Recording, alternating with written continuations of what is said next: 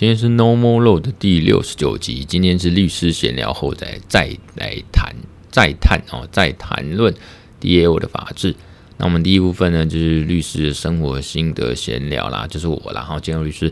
然后后面会开始讲一些预告哦，节目预告，然后就开始切入 DAO 的法治这个文章主题跟内容。那我们。呃，这个当然拖了十天呐、距离上一集六六十八集已经过了十天，因为上礼拜也是忙了一波哦，那比较无暇无心的来录音录影啊，录音了哦。那呃，我不过今天上礼拜六，哎，上礼拜天我去，因为我住板桥嘛，板桥家里附近开了一个什么啊，板桥呃诚品生活时光啊，板桥店，然后呢，就当然就是那么近，然后假日就是带家人去看。哦，去那边逛逛消费这样子，然后呢，那在呃，当然整体上觉得 OK 啦，社区型的这种成品生活时光还不错。呃，那当然社区型固然就是呃，就小小的，所以如果人一多就会有点拥挤。不过瑕不掩瑜，它就是社区嘛，哦，所以呢，呃、那在逛呃那个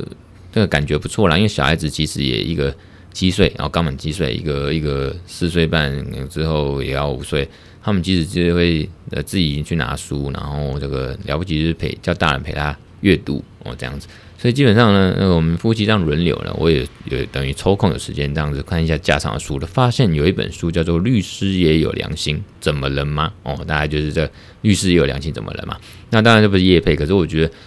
那身为一个律师嘛，我自己也长期以前以来，从以前到现在都很有兴趣看一些律师业或律师界他们讲一些律师。呃，这个职业的一些心得分享啦，哦，那讲一些真实面这样子，所以我也觉得看了一下，觉得哎，这个还蛮推。那当然我自己是不会买，因为我就是身处在这个律师界，所以眉眉角角或者律师一些真实模样，我大概都知道。可是，嗯，就是我刚才所说的，从以前早期的一些比较呃早期的书的内容，那都比较冠冕堂皇或制式化。那到现在这个年代呢，其实律师也多了，那大家的。表达方式跟行销方式，或者一些内容呢，其实都会比较呃白话或真实，或者是很很血淋淋、很直接，把一些暗黑面啊、律师实际面跟大家做。那这个是一个我叫王志德的律师啊，他外号叫法老王。那他在网络上或 PPT 也是很蛮有名的了哈。那他就是写一些法律界或律师界的一些良心或一些啊不容易的事情。我们常常律师说我容易嘛，我其实不太容易啊。要当一个律师职业，然后要有一个自己的风格、良心什么的呢？要要赚钱这样子，所以其实也蛮难的哦。那那个当然它里面有很多内容，大家可以自己去研究，我上网看或者真的去翻书看。那我要讲一个特别一点，它呃，像我自己在翻的时候，后我就先看目录嘛，然后会看到它最后目录的最后一条就后记啊，律师的真实样貌。它里面就有写一些到底律师、现代律师哦，尤其台湾这边。真实的样貌怎么样？比如说，你公益律师其实是不是像秃鹰律师？就是所谓秃鹰律师，律师就是看到呃，好像你哪边有公益案件，哦可以去沾个边哦，打打酱油啊，就去沾个边哦，呃，公益钓鱼，然后真实其实只是一个行销跟博版面而已，那叫秃鹰律师。那这样的公益律师呢，其实他呃，是不是真的有好心于公益呢？那是不是有现实的这个利益跟成本，或者说这个？呃，时间的考量，因为我们律师最重要就是一个时间成本。他真正有这个时间，慢慢的不花钱，好不没有收钱，然后就是好像喝西北风，然后这个吃空气就饱了，是不是就可以？哦，这个不用收入，那其他案件也不用顾了，就专门把这个打这个免费的公益义务案件嘛。哦，所以这个里面也讲到很多眉眉角角，这个只有律师才知道。那他这个律师敢讲，然后还写成书了。那所以我也是蛮推荐大家啦。哦，所以这本书呢，我就呃简单讲到这边哦。然后呢，嗯，那个后面的后记我还看了两遍，那实在太有趣。那当然最近开始也耐着一些性子看一些律师有关的题材的呃影集呃影剧这样子。那为什么？因为以前我还年轻的时候很热血的时候，那。很爱看那种律师的电影啦，哦，不管是美国、日本哦，那台湾呢，等等等哦，包括这个南韩，那呃，现在也慢慢比较没那么爱看，因为觉得呃，大概就那样吧。哦，那当然之前有讲过《纹身佐》这个韩剧，在去年的时候，哈，那一年多前啊，一年前。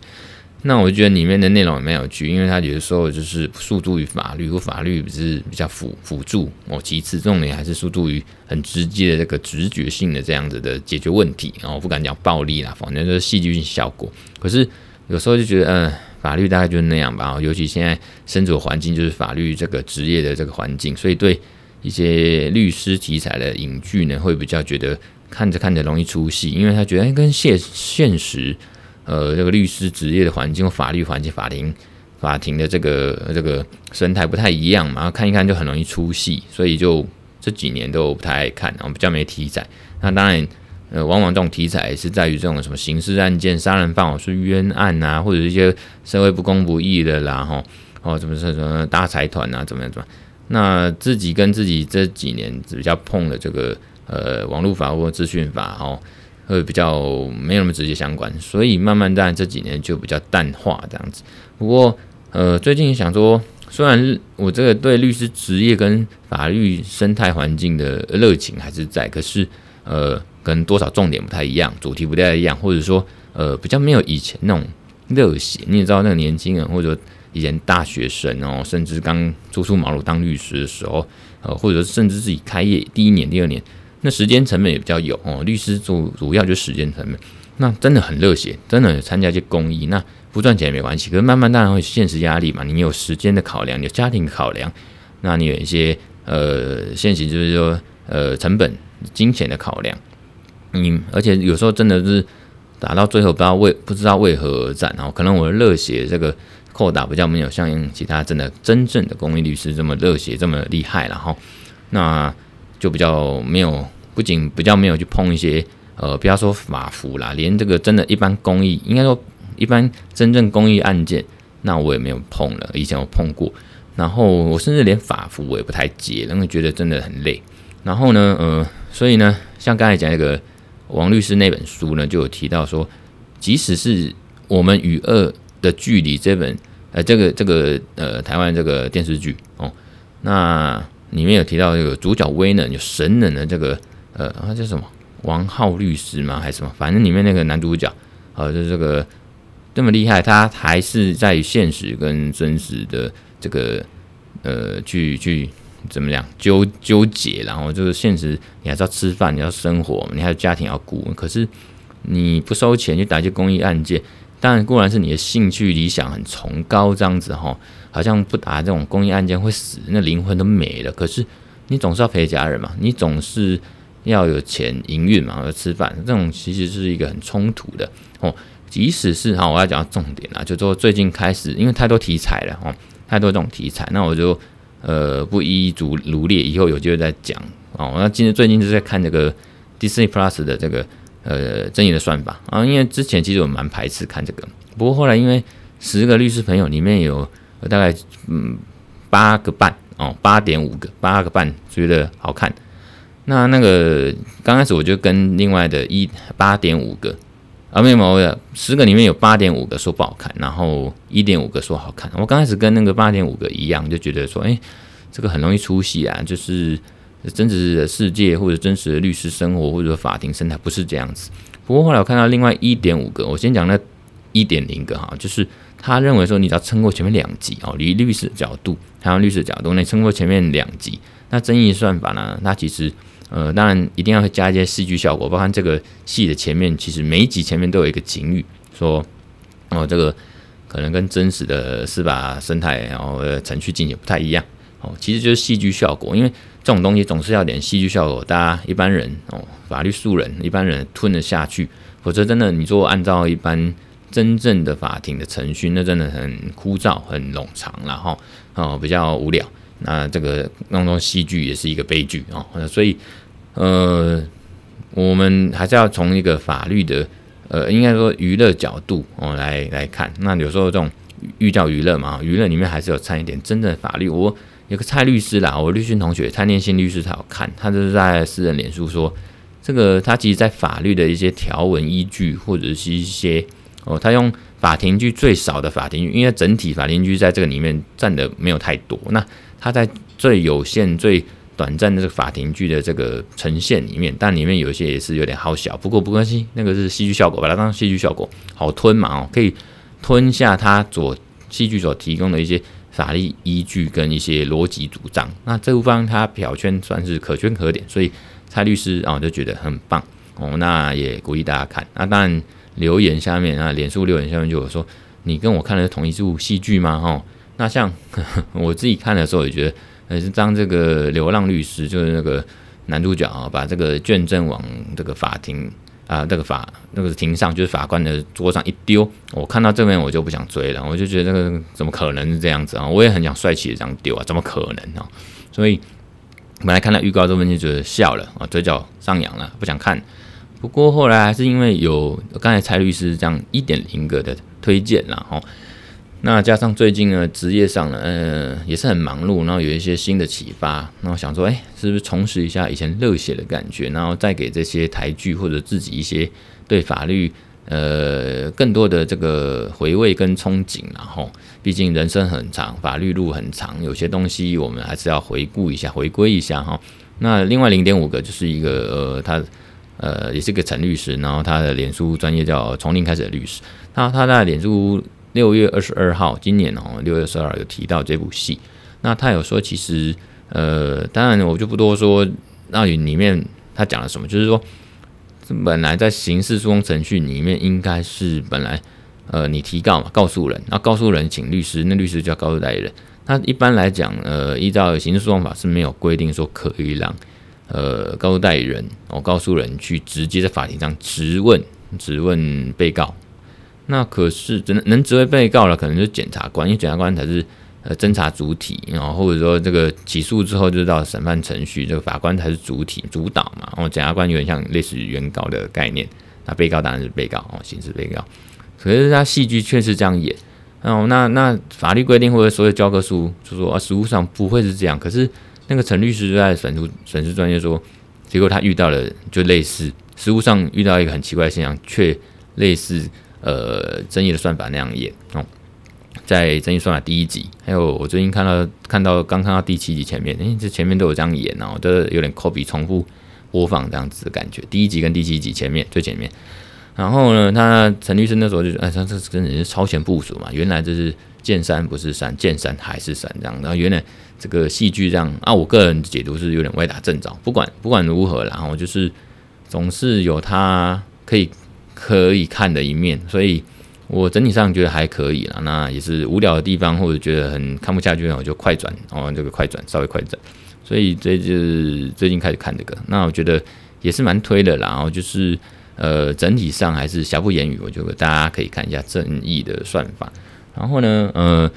呃，最近有一个体悟嘛，因为像为什么今天会呃才录影，今天是。二零二二年七月十一号，礼拜一，那我们现在中午趁吃饭休息的时间，刚才上午去开调解，最后调不成嘛，最后开庭。然后呢，下午今天下午又有一个一个刑事案件，然后那我那个录完可能又要赶过去，所以你看最近这个 tempo 大概就是这样。那呃，我要现在讲了一个第，就是关于律师生活心得第三点，就是开业的律师呃周休日可能吗？因为基本上我的生活就是这样。开业律师基本上自己就像一个事业体，一个公司自己开业哦。那每一天就是一个时间成本，跟每一天就是呃，你知道，就像你做生意哦，每一天一开张哦，那个电费、水费或呼吸啊都要钱哦，因为要生活嘛，哦都是成本。然后呢，呃，如果像一般上班族或者受雇者、打工仔啊，排班的，那你们上班的时间才上班，下班然后被要求呢工作，那就要加班。哦，就是比较有这种固定的一个份际哦，理论上然后，然后你说自己公开公司的，你说当老板或者开业这种律师，像我这样子，你说要周休二日吗？可能吗？有这种可能吗？就下班了，有时候这个不要找我。那当然，一般来讲是这个界限其实很模糊，或者是很融合啦。就是说我可能晚上哦，那个陪完小孩，小孩睡了，搞不好就加班，这也是一般开业律师常会有的。或者说六日，然后难免也要加班，那可能就是夫妻调配一下，是不是互相配合，然后那个支援一下。所以这个律师，比如说爸爸或妈妈当律师的，诶，这个周休日难免会安排点时间加班，那就不能陪小孩嘛，哦。所以呃，可是我我的做法呢，就是基本上还是尽量维持自己心中要有一个定见的一个原则，然后也甚至要跟客户这边打个照面，或者是定下规矩，就原则上我平日啊、周间、晚上跟下班都是不工作。哦，那这是原则。那当然多少例外，那不要把例外颠倒变成原则。那假日呢？周末呢？周休二日，原则上也是不上班不工作。那例外呢？啊，聊一下啊，难免可以哦。可是也不能把这种例外变成原则。那谨守这种原则，然后这个当然多少也会受限自己接案，或者说呃呃发展的这个时程或者是速度哦。可是我觉得这是生活的。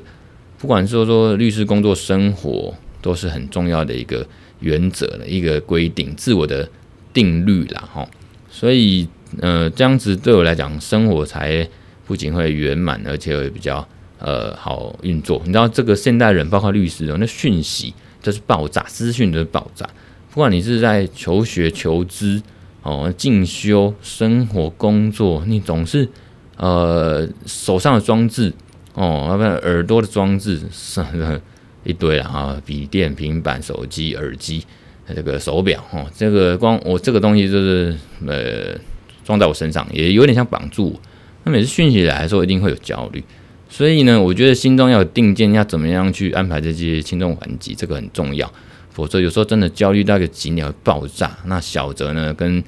呃个跟家人、跟朋友、同事。甚至客户有冲突、吵架，哦，那这样很不必要，甚至让自己就崩溃倒了，哦，那个都很危险。这个我觉得也是现代人因为资讯焦虑，或者是嗯，就是有点像 formal 啦，你很害怕一些讯息不见哈。那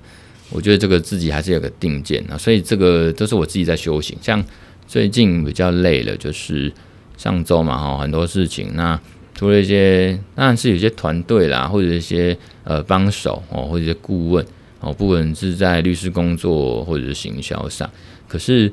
呃难免还是很累哦，还有一些咨询焦虑，那生活上的焦虑，那个整个呃生活的节奏呢，还是要还是要个定律，自己要把持住。我自己一直在做这样的行为，这样子的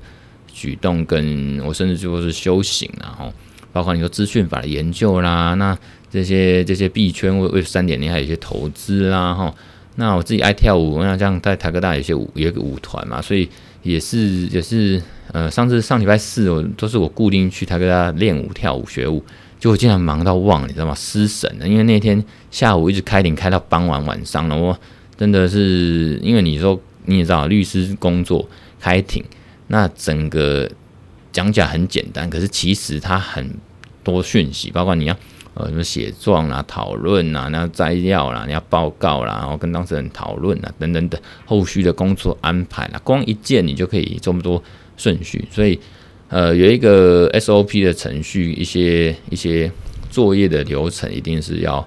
呃有一个原则规定这样子哦，去运作运行，去去运作哈。所以像这几天也是这样哈，就有一些案子啊比较大，像银行法这种。哦，就一定是会比较伤神，资讯量比较大，我必须消化，那你才能后续的去去去做一个答辩跟准备。哦，那有些是加事案件哦，那有些就是资讯法的东西。哦，那很多啦，很多啦啊，有些软体的开发，那软体开发这种，呃，有时候一些争执呢，简直就像工程呃这个纠纷一样哦，所以有些新案，那可能也是穿插来这个。跟我们接洽哦，那所有的事情安排，所以有时候卡在一起，我必须要个先后顺序，所以我就尽量去学习跟呃善用活用这些数位工具，包括 OneNote 啊这种笔记啦，或者 Apple 里面本身就有那个呃提醒事项或者备忘录这些功能哦。那行事历更不用说，总之就用这些东西去规划运作。那我们就是大概就是分享到这边，所以。呃，稍微拖到，不过没关系啊。No more law，我们这个 podcast 本来就是呃做欢喜欢喜做，然后就爽爽做。那你看我们干，你们随便讲也讲了，呃，十快二十分钟。那接下来可能十分钟，我看能不能把我们今天要讲的呃再探 DAO 再探造的这个法制呢来讲一讲。那接下来哦，下一集开始，我们陆续的题目我预告一下，大概就是。呃灵魂绑定的这个社会社群民主，灵魂绑定的社群民主，这个跟今天讲的道也是有点关系。等下最后也会把它串起来。然后呃，在下下一节，就是在元宇宙里，法律如果评价呃妨害性自主与妨害名誉的行为，这个地方其实会讲到很多灵魂绑定的东西哦，所以不会只有讲到这个妨害性自主这样子。然后在元宇宙的情况，那在之后的一节也会讲法律人跟 AI 治理，就是说法律人怎么看 AI 在我们法律生态环境的一个运用跟呃治理这样子。那在后面那集会讲到李嘉图合约，它就是智能合约的进化了哈，就是不只是一个城市嘛，甚至这个城市嘛本身就像一个合约一样这样子。哦，这法律合约哈，那听起来蛮不错。那在后面会讲一个数位中介法，它其实就是呃数位传播通讯法，好，数位通讯传播法的一个新的名字，不过换汤不换药，就是炒欧盟的东西。OK，那我们今天呢就会讲这个 DAO 哦，那我们今天就来讲 DAO 吧。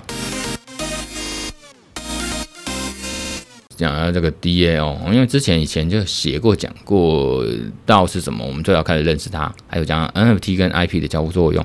然后就就分别提到道的一些可能法律性质跟立法力，或者说社群这种 DAO，它试着去中心化啊，去中心化的治理，治理什么 NFT NFT 的 IP 哦，反正就是跟钱有关，然后感觉是这样子哦，经济效益有关。那，后来我就受邀去参加一个比较。内部的一个专家研讨会，讨论这个 Web 三点零 NFT 跟道德呃呃法治发展跟建议哦，那提出一些看法跟建议。那所以那时候对于道的啊、道就 DAO 嘛，道就是去中心化自治组织哦哦，D 就是去中心化，A 就是自治，然后 O 就组织嘛哈。对它的法律性质跟制度有一些发展的建议，那就做成一些观察跟想法，写成这个文章。那本来写的文章付费，我今天就免费念给大家听。那当然，道的原始目标呢，它是在以前 Web 二点零这种世界呢，就是呃上下互动的这种像 FB 这种环境哈。然后大型的网络公司，我们简称叫 FAANG，就是 Facebook、Apple、Amazon、Netflix、Google 这些公司，他们就实质的呃掌控了网络的呃资料经济，他们有这种强大的力量，所以我们就网络巨兽了哈。那导致呢，有些支持 Web 三点零的这种支持者呢。包括以太坊共同创始人 Vitalik 哦，Vision 哦，他倡导反对组织管理的这种自由精神，然后他主张去中心化组织呢，就是说 DAO，他他觉得可以体现这样的去中心化的精神，然后我们要摆脱这个 Web 二点零这些科技巨头的掌控。那因为 DAO 现在还是发展中的概念，它是很革新的概念，它创造一个。由电脑经营的组织哦，就是我们现在网络上就用一些 computer 这些计算机这些电脑去经营哦。那不像一般公司就是实体，我们就看得到哦，那摸得到哦，现行法也有的东西哦。公司法人不是哦，它那那第二营运规则呢，就设定在这个电脑程式中。其实，所以我刚才也提到一个智能合约呢，那其实也是一种哦。你说 NFT 啊，智能呃道啊，哈其实呃。他们都是大部分在以太坊上。那以太坊上面这样的区块链的一个世界呢，我们就叫它 Web 三点零世界，因为它都可以透过在以太坊透过智能合约这样这样子的电脑程式嘛去运作。哦，那执行上当然就会减，尽可能减少一些人力参与。但为什么尽可能减少？因为还是有人，主要一些人嘛，除了我们社群里面的呃会员以外，那当然还有几个主导者。那甚至有点萌生那个很像代议民主的哈，就是说大家都直接民主，大家都是选民，可是我们每个人都要参与的话，其实很没效率，所以我们就交给一个像明代那样子，然后带间接民主的概念，所以还是会有人力参与。可是由于这个组织呢是建立在以太坊这种公共区块链上，我们简称公链，然后以太坊就是一种公链嘛哈，那区块链世界啊，区块链世界所建构的网络世界 Web 三点零，又是最有名、最大的、最目前算稳的哈，大到不能倒了，就是以太坊。那你说 DAO 的一些决策跟这样组织的资金流动呢？其实因为区块链它就是会都是完全透明，所以这些决策呢、资金流动呢、这些代币呢、这些区呃代币了哈，像以太币这些不可审查、抗审查哦啊不可改变哦，一旦执行就定了哦，没有人可以去篡改它哦，所以。DAO 的原始目标是颠覆这个传统企业的结构哦。那呃，就让企业组织可以透明和扁平的运作。那智能合约能保证呢 DAO 的这个规则呢，哦是透明的，对所有人公开不可篡改。然后你可以啊、你只能按照已经设计好的这个规则施行。那其次呢，呃，区块链是一个不需要许可的公开网络，所有人都可以自由的参加啊，加入跟退出，而且参与的人呢，在网络中的地位是平等的哦，像票票平等的感觉哈。那最后区块链发行的代币呢，我觉得 token 呢可以采取经济手段，所以刚才讲到这个为什么要 MT，为什么要把它 IP 这些经济价值的东西呢，大家去做一个规划啊、运用、投票啊、决策这样子执行，所以让参与的人呢。大家可以达到一个利益最大化，不会在系统中作恶。那为了呃适应这个复杂的需求呢，复杂的事务需求呢，并且要降低这样决策成本跟提高效率，因为 DAO 有时候嗯自己 Google 文章就知道哼，DAO 的那个决策呢，有时候那个成本很高或者效率很低，然后所以为了让它更有效率，然后降低决策成本跟时间，就是它慢慢的 DAO 的治理框架也是看看演进的哦，包括有一种叫。Multi DAO 这种就是多功能化 DAO，就是将决策分给不同的部门，比如说分成呃财务部门、行销部门、专案部门进行这样子哦，所以越来越进化。那有一点点类似公司的那种形态，然后你总是人多嘴杂难办事嘛，总是有几个比较像主管的去去。去主导或执行，当然这种东西，到人家说，那你说去中心化扁平，最后还不是某程度也是中心化不扁平了嘛？哦，那没办法哈，现在都还在摸索。所以呢，呃，DAO 的特性呢，我就不多说哦。那个有机会再讲，或者是有文章可以看啊。那 DAO 有分四，大概四大种了哈。就 DeFi 的，就是这种去中心化金融的 DAO，就最有名的 Uniswap 嘛，它有一个代币叫 UNI。哦，它也是建立在以太坊上的一个加密货币的一个平台。然后呢，它大部分的加密资产呢，就是在 Coinbase 跟币安这种叫中心化交易平台去交易。可是 Uniswap 它就是一个 DeFi 的道，哦，它自己就是一个社群，然后它有个 UNI 的代币，哦，Uniswap 它就是一个去中心化的道。那社群 DAO 呢，哦，多到不行，包括有个叫呃 Astro 的，哦，它也是个社群 DAO，它在一个区块链。哦，这个倒不是以太链，那个是在 Near N E A R 那个区块链上面。那主要就是让不同的人可以在这边交流、分享价值观跟投票达成共识。所以它不同于以前这个 Web 二点零这种社群网站，大家用户要遵守你这个社群媒体总公司的规章。哦，这边的话，这个社群 DAO 直接用户在边社交边投票来，呃，这种方式来参与维护整个社群的方向跟决策跟执行。所以。呃，这个有点像人家什么，刚才讲 define，那 Social Fine 啊，这个反正呃也是一种社交的的的 DAO 了哈。那当然也有游戏 DAO，比如这个 Axie Infinity，然哦，就是也是一个哦，他自己还出了一个代币叫 AS AXS 哦，好 A 叉 S 啊代币，对游戏的决策呢有发言权哦。那你不只是玩家，你对你有这样代币，你还可以。大家来投票，用这个代币来投票，决定这个游戏的未来的发展，或者是经济上面的一个运作。哦，那个大概就是这样，因为一般游戏社群只能接受公司游戏公司对对游戏做出重大改变嘛。最有名就是 V 神以前就是玩那个那什么呃魔兽世界，结果魔兽世界公司这个游戏公司呢随便做一个不好的决策，那玩家只能接受，甚至游戏公司呢中心化公司决定把你的一些呃，虚宝也用不见了哦，那你就是没了哦，就是很莫名其妙。你花那么多时间跟经济效益在这个这个虚宝或者人物的锻炼上面，结果中心化游戏公司说没有就没有。所以呢，这个在游戏道呢，也是是要去改变这样的一个状况。所以变成说，你公司的游戏公司的这个决策权呢，变成说，呃，在道这些社群的成员上面有权权握有权利，然后大家可以去有发言权跟决策权。那最后一个就叫收藏型的道哦，收藏型的道就是像 NFT 这种，如果进入主流之后，一些专注于收藏 NFT 的这种收集的道呢，就诞生了。譬如说 Flamingo 道哦，他一个律师很有名，叫 Aaron 嘛，他呃还出了一本叫《区块链与法律》的书哦，那里面就是专门在做这种事情。呃，这个道就是佛朗明哥道了。哦，那有一个更有名的叫呃 Pleasure 道啊，P L E A S R D A O 就到哦。那他们也是这种投资型，他专注哦在呃收藏一些有名或者高价值 NFT 蓝筹 NFT 哦，这样也是一种盈利性的。然后，因为你这个也是跟刚才讲有关，为什么要把 NFT 这些？收藏起来，因为它有它 IP 嘛，他们是艺术品收藏品，收藏品就是有呃经济价值哦。那他们就是在 NFT 界这样积极投资。然后呢，我们还讲回来这个 DAO 的这个法律性质跟法治政策，因为刚才讲那些东西，那些事实、那些发展跟生态呢，你还是不脱于法律，只是说法律现在要怎么解释，那不够的话，解释不够是不是要创造一些法律的解释或甚至一些新的规定？像美国佛呃佛蒙特州啊州长，他在一 N 年前就二零一八年五月三十号签署一个区块链法案，他就允许成立所谓的这个区块链有限责任公司，就把它当公司，了哈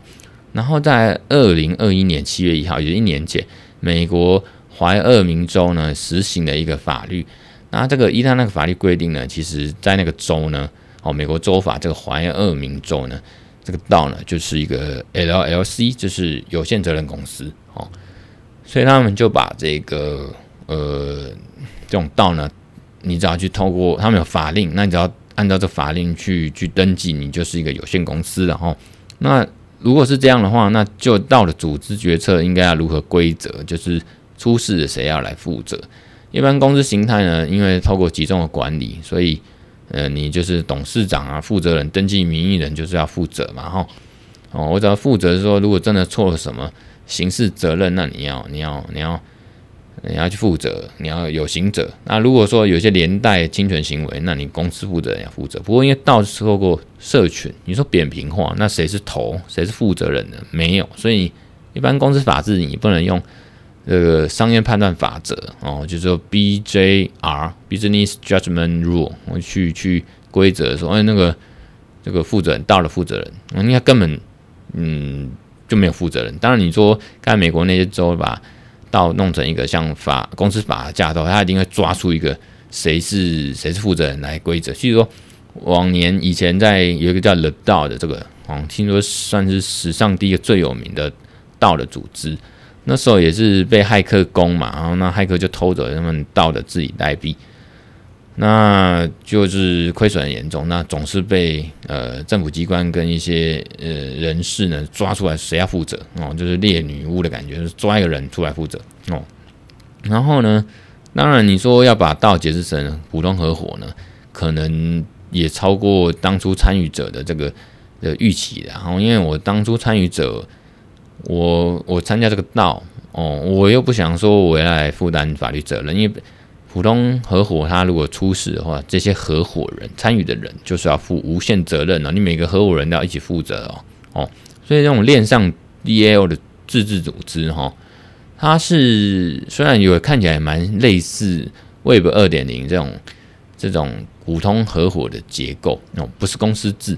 这个会使得参与者哦道的这个。社群的人哦，那承担无限责任，那很可怕。你等于说承担上无限的这个法律风险跟呃负担，你就赔赔到你自己的钱，不只是你自己的道的钱，那些代币要赔掉。如果到时候倒了之后，你自己固有财产，你自己的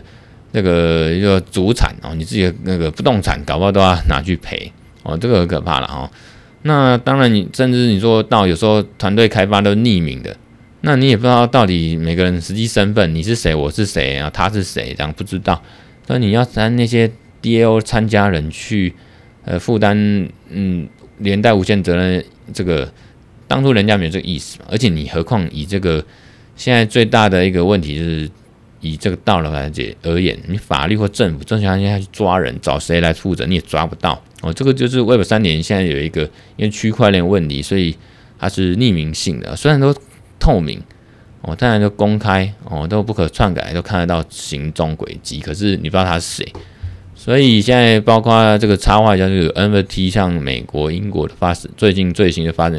我用 NFT 去治 NFT，就是我不知道你是谁，可是我要通知你，我不知道怎么通知，我就用 NFT，因为区块链上面都有一些轨迹，都有记录哦，都是公开透明，都是知道。所以更之前，技术法官虽然几年前这个也有一些呃这个币圈一些诈骗事件呐，哦，或甚至吸金事件，那找不到那个主谋是谁，逃到哪里去？可是他透过一些呃记录或者一些其他的呃资讯。去拼凑起来，间接的认定说他可能是谁逃到哪里去。这个像网络世界，我们虽然是说 IP 哦，可以可能会追人，可是 IP 有时候是浮动的。那我也不知道，我之前办过一件 IP，它是浮动，或者说利用别的地方 IP 一直这样跳跳跳。其实网骇客常常也是这样跳来跳去，所以你不知道他是谁。可是你真的要抓的话，你只能通过一些，比如说他网络上有没有透过一些讯息，或者谁谁谁知道其他的。讯息上拼凑起来，可能说他是可能是哪一区的哪一个人，所以只能这样去拼凑。然后，那我们讲回来就是说，在这种情况下，哈，就是合伙可能也你用这种法律规定要去框架去规范 DAO，可能也蛮难的。然后，所以你说，因为 DAO 它就是去中心化特性嘛，它不存在有一个个体是出于这个成立有限公司的这个目的。哦，那所以你说，但但，这些人决定哦，一群人成员说我要成立一个注册呃登记的这个公司法人实体法人哦，依照现行法哦，不管是台湾这边还是说刚才美国那些州的这种 DAO 当做是有限责任公司的这种法律，然后我要这样成立这样去玩哦，那人都找得到，然后呢公司的法律规定就按照公司法哦，有限责任公司等等等，然后我们就 DAO 现在这样去玩也可以，当然就是蛮普通的，就是跟。现行法没什么两样，只是它叫做 DAO 哦这样子。可是，一般来讲，真的 DAO 它是可能找不到人，找不到人，只是大家钱集中一起，然后匿名性，你不知道是谁，然后存在在世界各地这样子。所以你要去找人，找人就责，就是最难的一件事情。当然，我们台湾这边哦，包括我个人也觉得，还有台湾的呃法治专家或政府，其实都还是密切观察啦，然后先采取一个不作为的态度哦，就是。不是说消极看市场消极，其实就是让它这个 DAO 哦，像生态圈这样币圈自行形成跟发展之后，再做一法规的调试。然后，如果你立法政策急着去定性或框架，有时候会扼杀这样的一个发展跟生机。或者立了一个币圈没人想要法规，像以前的 STO 哦，就是我们这个要 ICO 这样发币子。发币哦，人家是 IPO 我们 ICO 上发币，结果我们用一个法规叫做 STO，结果没有人要用，我没有人去申请。我谁要这个？等下也会讲，就是说你这样子的，不管 NFT 还是说 DAO 这样代币发行，我为一个组织甚至一个公司，我发这样子的 DAO 代币 NFT 或者是虚拟货币，这样子会不会有证券交易法的问题？你等于身上一个股票这样子，然后大概是这样情况，那。所以说，不管说虚拟通货呢，哦，这个叫做虚拟货币，例如比特币啦、以太币或者其他山寨币这种同质化代币，或 NFT 这种非同质化代币，甚至 DAO 代币哦，它都是虚拟通货，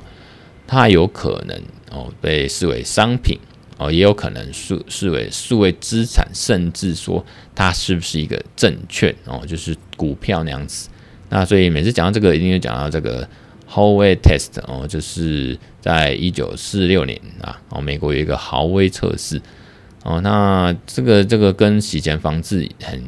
一样重要哦，就是说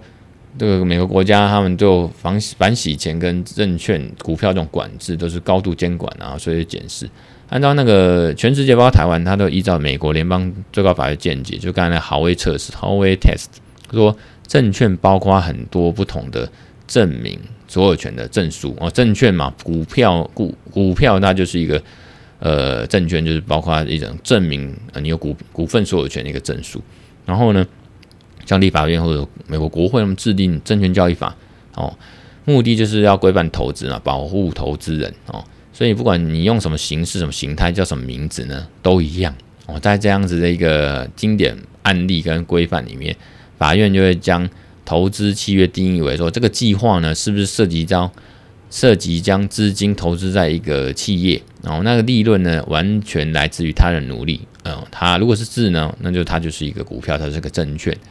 那它拆成四个要件，然后会测试拆四个要件，如果都符合，它就是股票，它就证券。不管你的代币的名称叫什么，你这个 DAO 代币 NFT 叫做什么。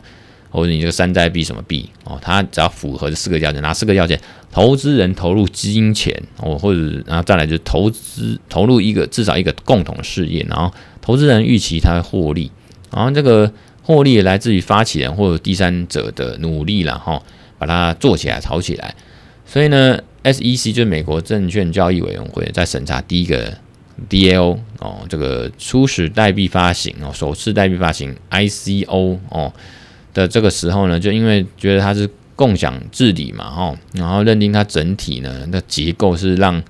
投资人可以依靠组织者哦，主导者独特的一些技术啦、知识或控制啊，然后创造你这个代币的价值，把它提高。哦，就像股票一样，大家把它经营起来，公司的价值起来，获利起来，那你这个发行的东西呢，这个这一张呢就叫做证券，就是股票。所以代币这个也是会被这样认定。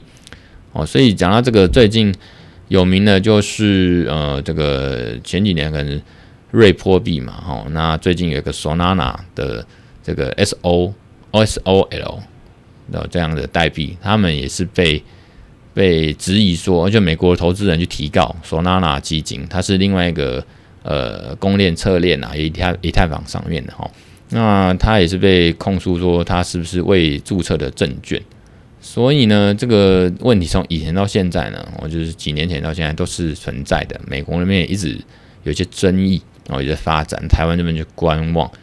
哦，所以如果你这个 DAO，你这个代币呢，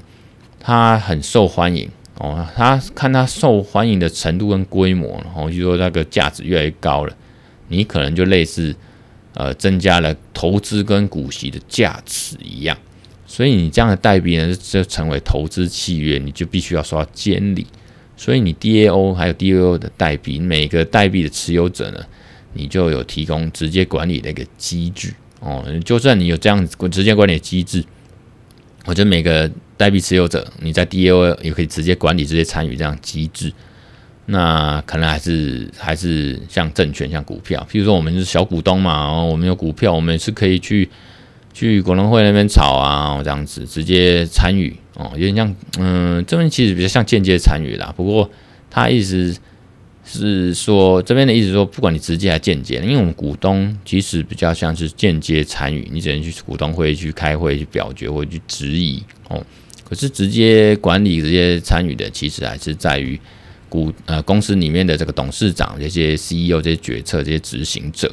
哦，不是股东，所以。这边的呃，豪威测试是说，就算你可以直接参与好了，你就算类似股东这样，你呃，就算你是股东，你可以直接参与，还说你是 DAO，因为我们讲 DAO 的代币持有人可以直接参与，你你只要符合刚才那四个要件哦，你可能还是这个 DAO 或这个代币呢，或 NFT 呢，还是会被认为是证券呐。哦，那你既然是证券，你就要去注册，你就要被监管哦，不然的话，你等于就是嗯，随便发行股票哦，乱发行股票就违法，要被关的哈。所以呢，呃，当然有人认为说，依照智能合约的内容，哦，smart contract 内容，可能会决定特定的 DAO 采用的这 NFT 这样凭证呢，是否应该被当成是投资契约而受到监证券监理。也有认那个意见认为说，你赋予 DAO 代币持有者一些投票权，并不因此让持有者哦，代币持有者提供对公司有意义的控制，因为代币持有者对合约的投票能力也在很大程度上是敷衍了事。就刚才说的嘛，我们就算有哦，我是投资的这个花了钱买这样子的 DAO 代币，我是持有者，可是我这样投票怎么样？我还是可能是就是随便投一投啊，就不了了之，或者说被人家引导了。我刚才讲有总是有些人去引导、会主导嘛，然后整个 DAO 的投票风向嘛，你我们就算持有一些代币哦，一那又怎么样？你就投票又怎么样？我还随便投一投啊，你叫我投，叫我分表示意见的就我就投。那又怎样？所以也没什么意义啊，没什么控制，真正有实质意义的控制。然后呢，我们这个 DAO 你看太扁平了，世界各地都有。我这样 DAO 里面这样代币的持有者太分散了，太广泛了，那互相交流的能力有限。虽然我透过 Twitter 甚至 Discord 大家来交流，一个社群可以呃投票，然后社群里面可以分很多层哦，就像刚才说的 DAO 也可以分成很多部门一样。可是。呃，你也知道，这种线上东西，你有时候你不比公司这种实体的哦，或者说现在因为疫情，所以很多公司它是用线上的运作，那还是有一定程度的这种紧密结合了哈。呃，那 DAO 这种根本就是闪到一个不行哦。所以呢，有时候这个反过来讲，就 DAO 的主持者或者说主导者很重要。那当然，相对这样变得有点趋向中心化了。总之呢，那那也是有人认为说，那你做普通合伙人这种营运方式 DAO，应该就不受证券法拘束了吧？哈，那因为本质上呢，呃，普通合伙人承担风险呢，应该让他更当做这个更积极参与的投资者哦。反正这个众说纷纭了哈。那我们最后讲的是说，DAO 在 NFT 它可能并出什么样的法治哦，或火花呢？在我们未来的第三代网络世界 Web 三点零，因为那讲 DAO 跟 NFT 它都是一种投资项目，都是一种代币，然后都是区块链上的代币 token。那它共同的点就是拥有权、所有权 ownership。可是从本质上，NFT 是以数位技术来标记或者彰显虚拟资产。哦，这样子而已。可是 DAO 它是一种管理组织的方式，其实它虽然看起来都是一种代币，哦，都是一种好像拥有所有权的表彰。可是 NFT 比较是一个技术，哦，一个凭证。DAO 是一个管理组织的方式，或者就像公司，它就是一个组织形态。那 NFT 它也是虽然给创作者有个拥有权，呃，DAO 是社群上的治理，其实它还是呃。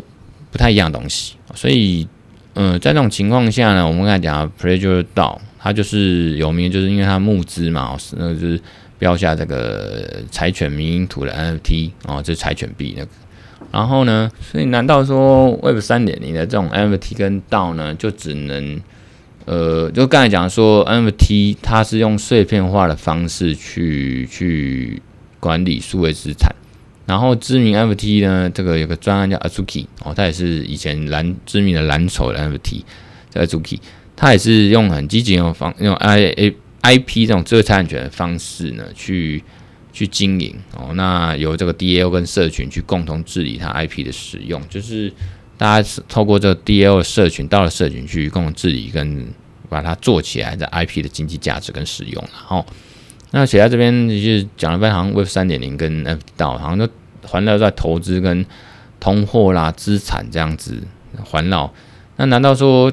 你在讲这些什么元宇宙 Web 三点零，你就是只有这些金融、收藏、投机、炒作的性质价值吗？哦，当初追求纯粹这种社群跟灵魂这种原始精神，好像都是嘴炮空谈，然后就只是一个好像呃怎么讲？呃，标题或者是一个嗯噱头哦，那或许在 V 神的一个论文哦，今年这个去中心化社会啊，寻找 Web 三的灵魂这样的论文可以找到一些启发，可能就是在下一篇的文章跟节目我们再来说明。好，今天就讲到这边吧，好，拜拜。